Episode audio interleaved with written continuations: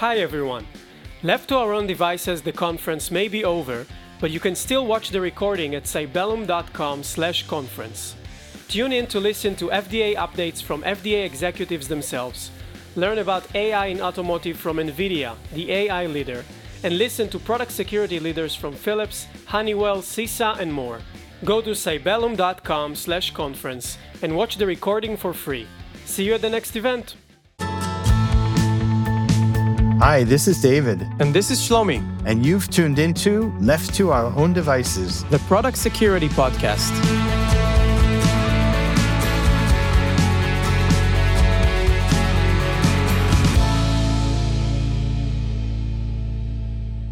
Today, we have a very special episode. Not only do we have two cybersecurity experts with us, but we also have two licensed pilots. And I'm not talking about four different people. I'm actually talking about two that share the same passions for both cybersecurity and flying. So, first and foremost, our guest today is Esti Peshin, Vice President, General Manager, Cyber Division at Israel Aerospace Industries, ELTA. Under Esti's management, IAI's cyber activity was expanded from a directorate to a division. Esti also served as the Director General of the Israeli High Tech Caucus at the Knesset, the Israeli parliament, and was a partner in multiple private equity firms. As mentioned, she's also a licensed pilot, as you can see in her amazing videos that she shares on social. And our guest host today uh, is Michael Engstler, co-founder and CEO of Cybellum. Michael is a product security technology leader who took Cybellum from being a tiny startup to a successful global company that was recently bought by LG. And on top of that, he's also a passionate uh, aerobatic pilot. So welcome both. And I feel like uh, we should leave the room at this point and just, just let you guys do the talking. Well, well, if, if you do, we'll talk only about flying. So if you want some cyber issues, you have to stay in moderate. we'll stick around, don't worry. Great. So, uh, Esti, first of all, uh, it's great to finally meet you. Likewise. I would like to start with a flying question. How long have you been flying, and what are your aspirations uh, with regards to flying? You're already flying light planes, uh, private planes. What's next? Great question, Michael. So uh, I started flying in 2019. My motivation was actually to overcome a fear of flying that I have. I felt a bit uncomfortable when on commercial jets, and I thought, well, maybe if I learn to fly, then I'll be able to overcome the fear and uh, remove it completely. But uh, fortunately, I fell in love and it became a passion of mine. So initially, I uh, got a license on a light sports aircraft, an LSA uh, uh, license. And subsequently, I got my PPL, my private pilot license. Uh, I am enjoying it tremendously. And in terms of what I'm planning to do with it is to continue to fly and to continue to learn to fly just, you know, for the fun of it, because I'm sure you would agree there is nothing like flying. Nothing compares. Definitely. So, Michael, we, we gotta get it back at you. Like, what what's your aspirations with regards to flying? Yeah, so it sounds that I, I started flying uh, just a bit after Esti uh, in 2020. That's when I started my first uh, PPL license. Uh, I would say there's two main uh, routes that I'm taking today. One is advancing my license in aircraft ratings. I finished my PPL, I did instrument license, and now I'm working on a commercial license. The goal is to head uh, all the way up till the, the ability to fly a commercial jet, such as an Airbus or a Boeing. And the second route is aerobatic flying. This is something that I've been doing for the past year and a half. This year in May, in a month from now, I'll be competing in my first national UK aerobatic competition. So holding fingers, bringing back a medal. Wow. you know, I've been Very cool. flying for 35 years, Esti, and, and I also have a fear of flying. So back in May of last year, we had a visitor in from uh, Germany. And I said to Michael, maybe, you know, we should take him. One of the trips that I saw that you did actually from Herzliya to Masada.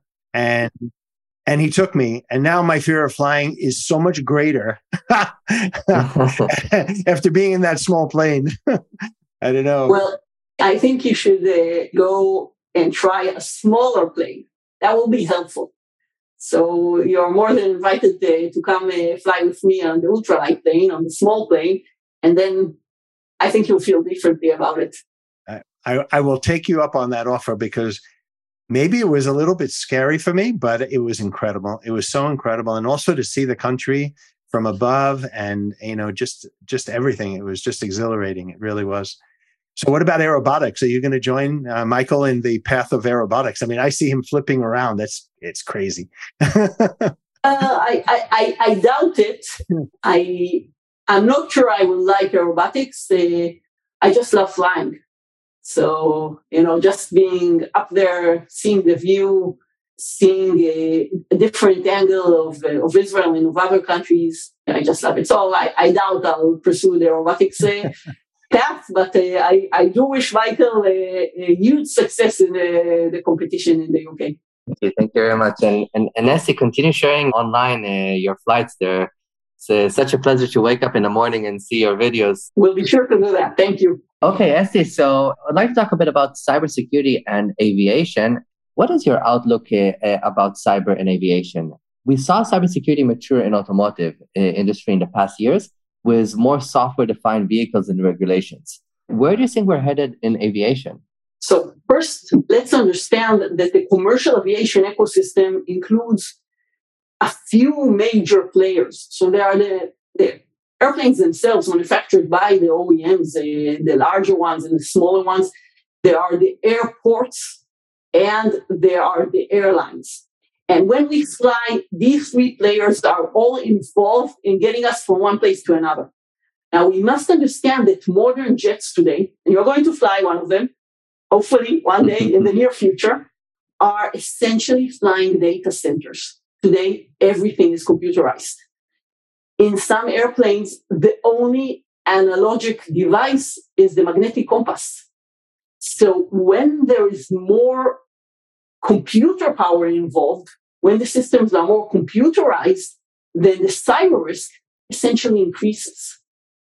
Now, the question is, will an attacker be motivated enough to eventually try to harm an airplane in flight through a cyber attack? Well, potentially the answer is yes. But we are seeing today already cyber attacks against airlines and against airports, which disrupt the commercial aviation ecosystem, create huge delays in flying, uh, create severe economical effects. I mean, when an airport system is down for a few hours, it creates a huge delay. And then there is a huge media uh, coverage involved about it. So I think that today the large players are understanding that they need to employ cybersecurity inside the commercial aviation ecosystem, including increasing the cybersecurity of airplanes. And we're seeing a lot of regulation moving in this direction. Now, IAI has been a leader in cybersecurity solutions for commercial aviation. And we actually established a subsidiary by the name of Cyviation. It's for uh, developing and deploying cybersecurity solutions for commercial aviation. So we are focused on this issue. And I think it's going to be a huge trend going forward. That's really interesting. I didn't know that. oh, you didn't know that we had Cyviation? You know what? I, I think I've seen it, but uh, I guess I didn't make the connection. So. Yeah, so it's ours. I'm a, I'm a, I'm a board member, actually. Oh, really nice. Maybe moving a little bit to the personal side. So, can you take us through your personal journey of becoming IAI VP Cyber Division? And how did you get to cybersecurity to begin with? So, I've been involved in tech my entire life, starting uh, from my career uh, in the IDF subsequently uh, through holding uh, various executive roles in uh, tech companies in Israel, larger and smaller ones. Through my role as a, the director general of the Israeli High Tech Caucus, which essentially help the tech ecosystem, the high tech ecosystem in Israel uh, with uh, some legislation and regulation. So for me, it was a very, very natural move into cybersecurity. Now, why IAI? IAI is handling national level cybersecurity challenges.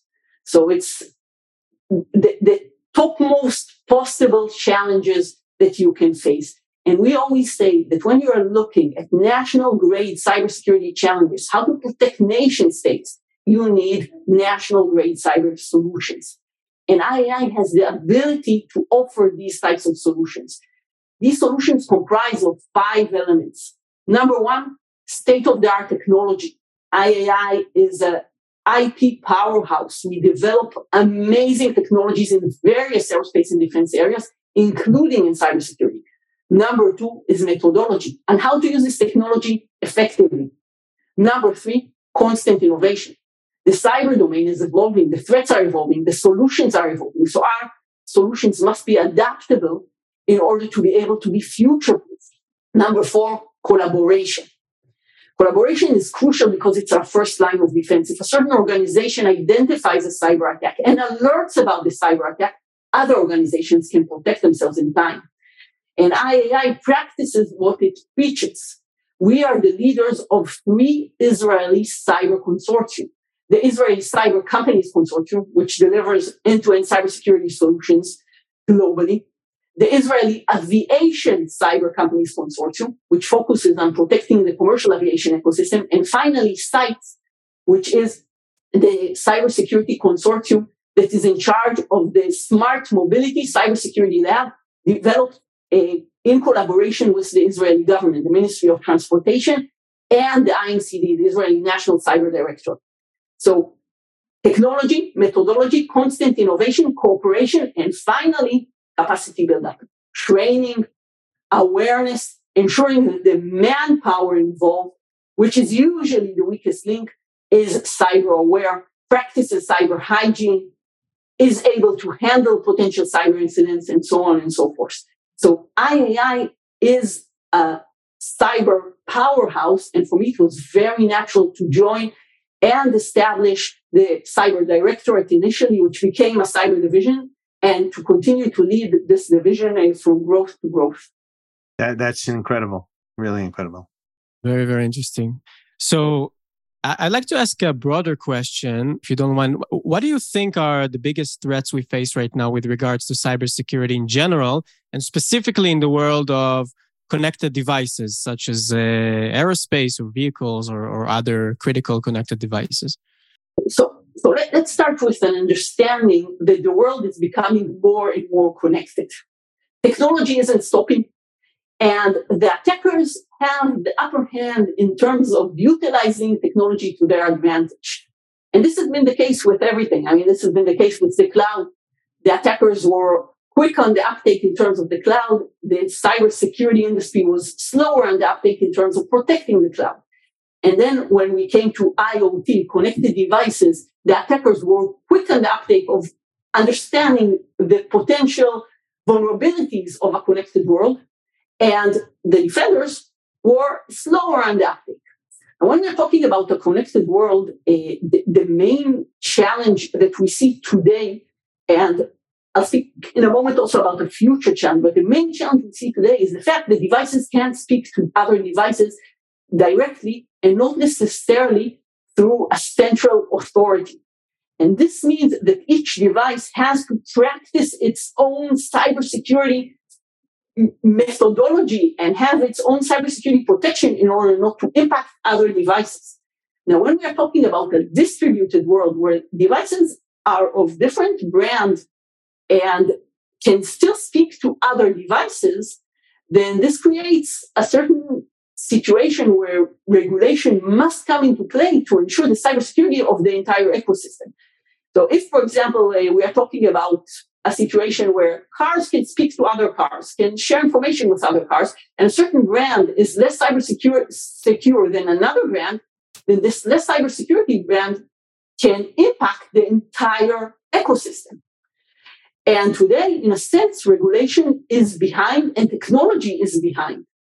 So uh, for me, the connected world is a huge cybersecurity risk.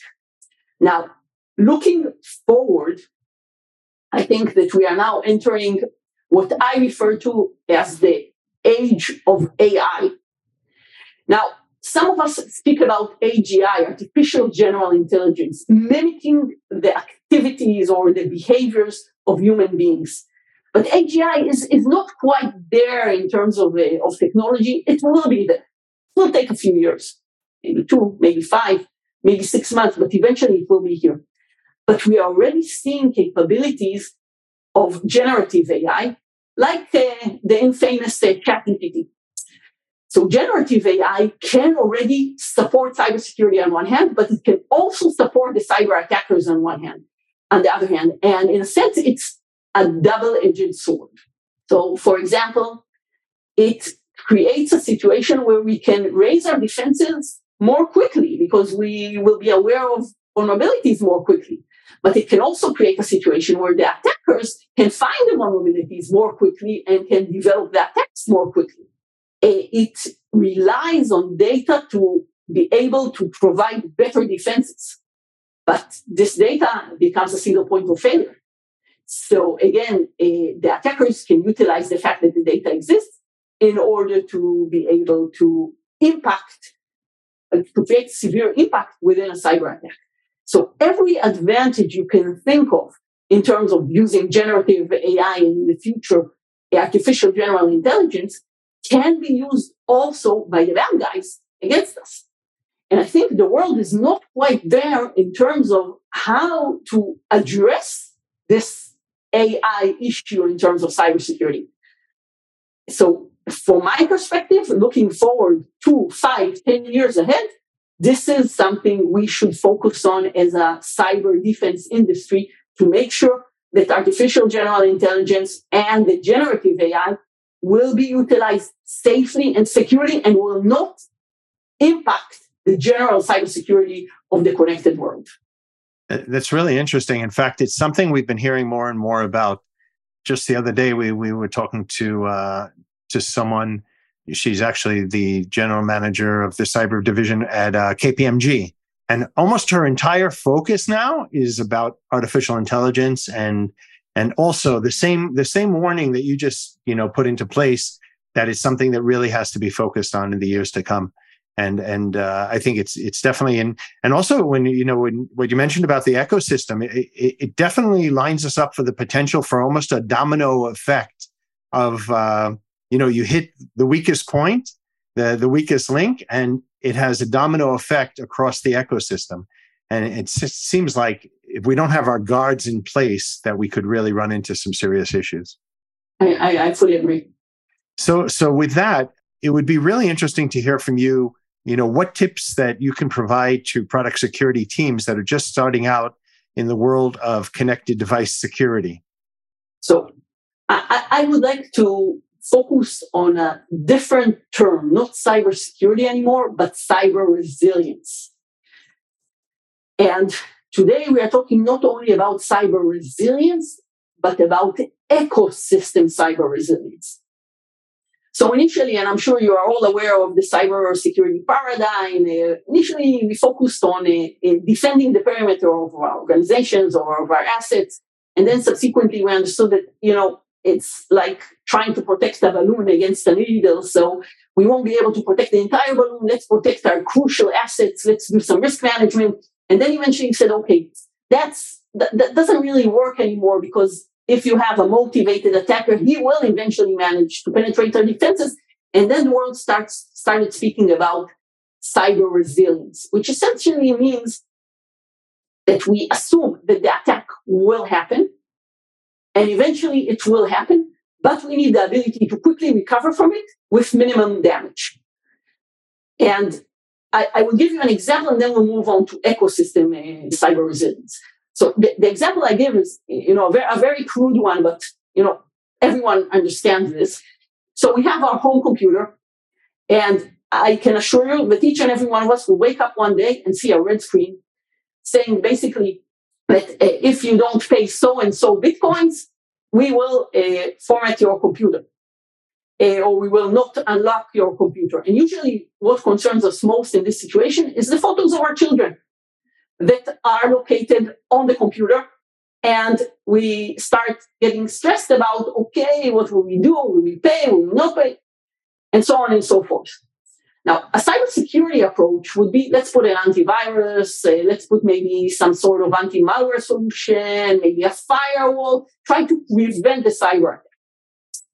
But this will put us in sort of an arms race. So we'll constantly be upgrading our defenses, and the attackers will become more and more uh, persistent, and eventually they'll manage to uh, penetrate our computer and pull up this red screen. But if we practice a cyber resilient approach, we'll just back up our photos to an external drive. And if one day we wake up and have this red screen in front of us, all we have to do is format the computer because then we have our photos. So cyber resilience means understanding that eventually we will be attacked. And when you are attacked, you have to recover quickly and with minimal damage. when we're talking about ecosystem cyber resilience, we understand that we need to protect not only ourselves, but the entire ecosystem that is impacting us. And this refers to supply chain. It refers to our end users, which are using our solutions. It means everything within the ecosystem. So when we're talking about a connected device ecosystem, we need to consider the cyber resilience not only of our devices, but also of other devices within the ecosystem. And once globally there will be a more cyber resilience approach than a cyber security approach, I think the world will become more safe and more cyber secure. Which also makes the first responders, the incident response teams, you know, so much, uh, let's say, in, in the front, uh, making sure that you have them in place, making sure that they're trained, and right. that they also know where the backups are and they know you know how to bring the systems back up if if you're dealing with say a disaster recovery from a cyber attack I, I totally agree with you but the first point is the state of mind the state of mind of a CISO 10 years ago was let's put enough protections in to minimize the potential risk of a cyber attack. The state of mind of a CISO today should be let's put enough controls in, not necessarily defenses in, to ensure that when a cyber attack will happen, and it will happen, we will be able to recover rapidly and with minimal damage. So it's a different state of mind. And since you asked me what is my first step, this would be my first step. Employ the cyber resilience state of mind because it's significantly more effective than the cybersecurity state of mind. I, I think that's so critical, really. Very refreshing approach for sure. Yeah, yeah, I have to agree as well. It's it's interesting to hear your your point of view of how uh, this industry evolved. Yeah, Esti, I think I would like to take us back a bit to flying. Uh, to to go back to the really interesting uh, topic. So I, I have actually uh, two last questions for you in, in, that sense. We've been seeing uh, uh, that you've been flying around Israel uh, in a lot of cool places. So, what is your favorite route to fly right now? And uh, secondly, uh, what is your dream route that you still haven't uh, flown yet? Yeah, so in Israel, I, I, don't think there are many routes I haven't flown yet. And if I have to choose one favorite one, it's flying uh, over Jerusalem to Masada. You encounter the majestic views of the Jerusalem hills, Jerusalem itself. And then when you descend towards the Dead Sea and the Masada, it's simply majestic. This is somewhere I would fly every day if I would be able to. And you pass right over my house on the way. Y- y- yes, I do. I hope I don't make much noise. I try to fly high enough, so I hope I'm not disturbing you too much. Uh, now, in, in, terms of, uh, of dream routes, well, in Israel, uh, I, I, think I pretty much covered the, the, entire country. I still are flying in Israel. I I love to do it uh, almost every weekend, and and every time there's a kind of a different uh, view, a different outlook to share because the seasons in Israel are so vibrant. So if you fly, for example, over the Negev in the winter, it's different than flying over the Negev in the summer. So there's so much to share and so much to see. I am a, a starting to fly abroad and I'm planning to do more and more of that in various uh, opportunities uh, that I have because I would like also to see the world from the bird's eye view.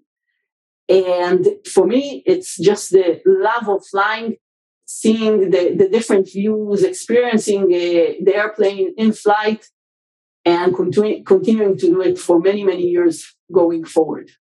Wow. Awesome. Perfect. And I, I, I must ask uh, Michael the same question. I'm I'm curious. So I, am I'm, I'm totally with Esti here. Masada, that's that's the number one route. I think it's a, an easy question in our small country of uh, Israel. So that will be the same answer for me. Uh, regarding dream route, so it's hard for me to say a dream route. I would say maybe what's my current next objective or next goal, and uh, that would be to do a first uh, international flight. Mm. So I hope to uh, complete preparation somewhere in the next two months to fly to Jordan. That should be quite exciting uh, it's it's it's it's it starts the same route as as Mitzada, so it's also above Jerusalem and going east. This when you reach the uh, the Dead Sea, instead of uh, turning right and going toward Masada, you continue straight and uh, cross the border. So yeah, it should be quite interesting uh, flying internationally. I'm sure you'll love it. Wow, going over Petra, for example, that would be that would be yeah. pretty. Yeah. Would be amazing, but, but Michael, I, I would add something uh, you, you should come and try to fly an LSA, a light sports aircraft, flying at a lower altitude and uh, seeing the views from a slightly different angle. Yeah, so actually, that's on my bucket list. After I finish a, a commercial license, LSA is uh, down the road. So I, I, haven't flown yet, but it sounds it sounds like it's more of a flying experience because you're you're more out there. You're more. It's more of a stick and rudder experience you know, uh, you, you can't really compare in, in a small uh, sports aircraft to a Cessna 172. They are very, very different in terms of the handling. Uh, you, ha- you have to be significantly more agile on the controls in order to control the airplane. So it's a significantly more stick and rudder experience. Well, we're here for the stick and rudder, so. yep, exactly. Well, now I have on my bucket list to fly with Esti, so. Uh, Michael should have it on his bucket list as well. there you yeah, go. definitely. We should we should we should fly together. Yeah, definitely. We should fly together. Yeah, yeah, definitely. that would be a sight to see. yeah. Awesome. So uh, I think uh, if I'll try to summarize here uh, this a great meeting. So first of all, it was really nice to meet you, Esti, finally, and, and also to hear your experience about the uh, flying and cyber both of our companies have have been working together in, this way or another, and we're looking forward to continue in this partnership. Uh, Cybellum today is not actively engaging in aviation yet uh, as a IAI, but uh, it's definitely uh, uh, down uh, our roadmap. we started as a, a, product security company for automotive, but expanded to medical, industrial, and I'm sure as a, as a key industry, aviation is definitely one of the industry that we will expand soon. So uh, both on the personal and professional levels, uh, we hope to see uh, both you and I and I and uh, continue uh, working together. Likewise, it's a great partnership, and we are very very proud of it. And I really enjoyed uh, this discussion, David, Shlomi, and yourself, Michael.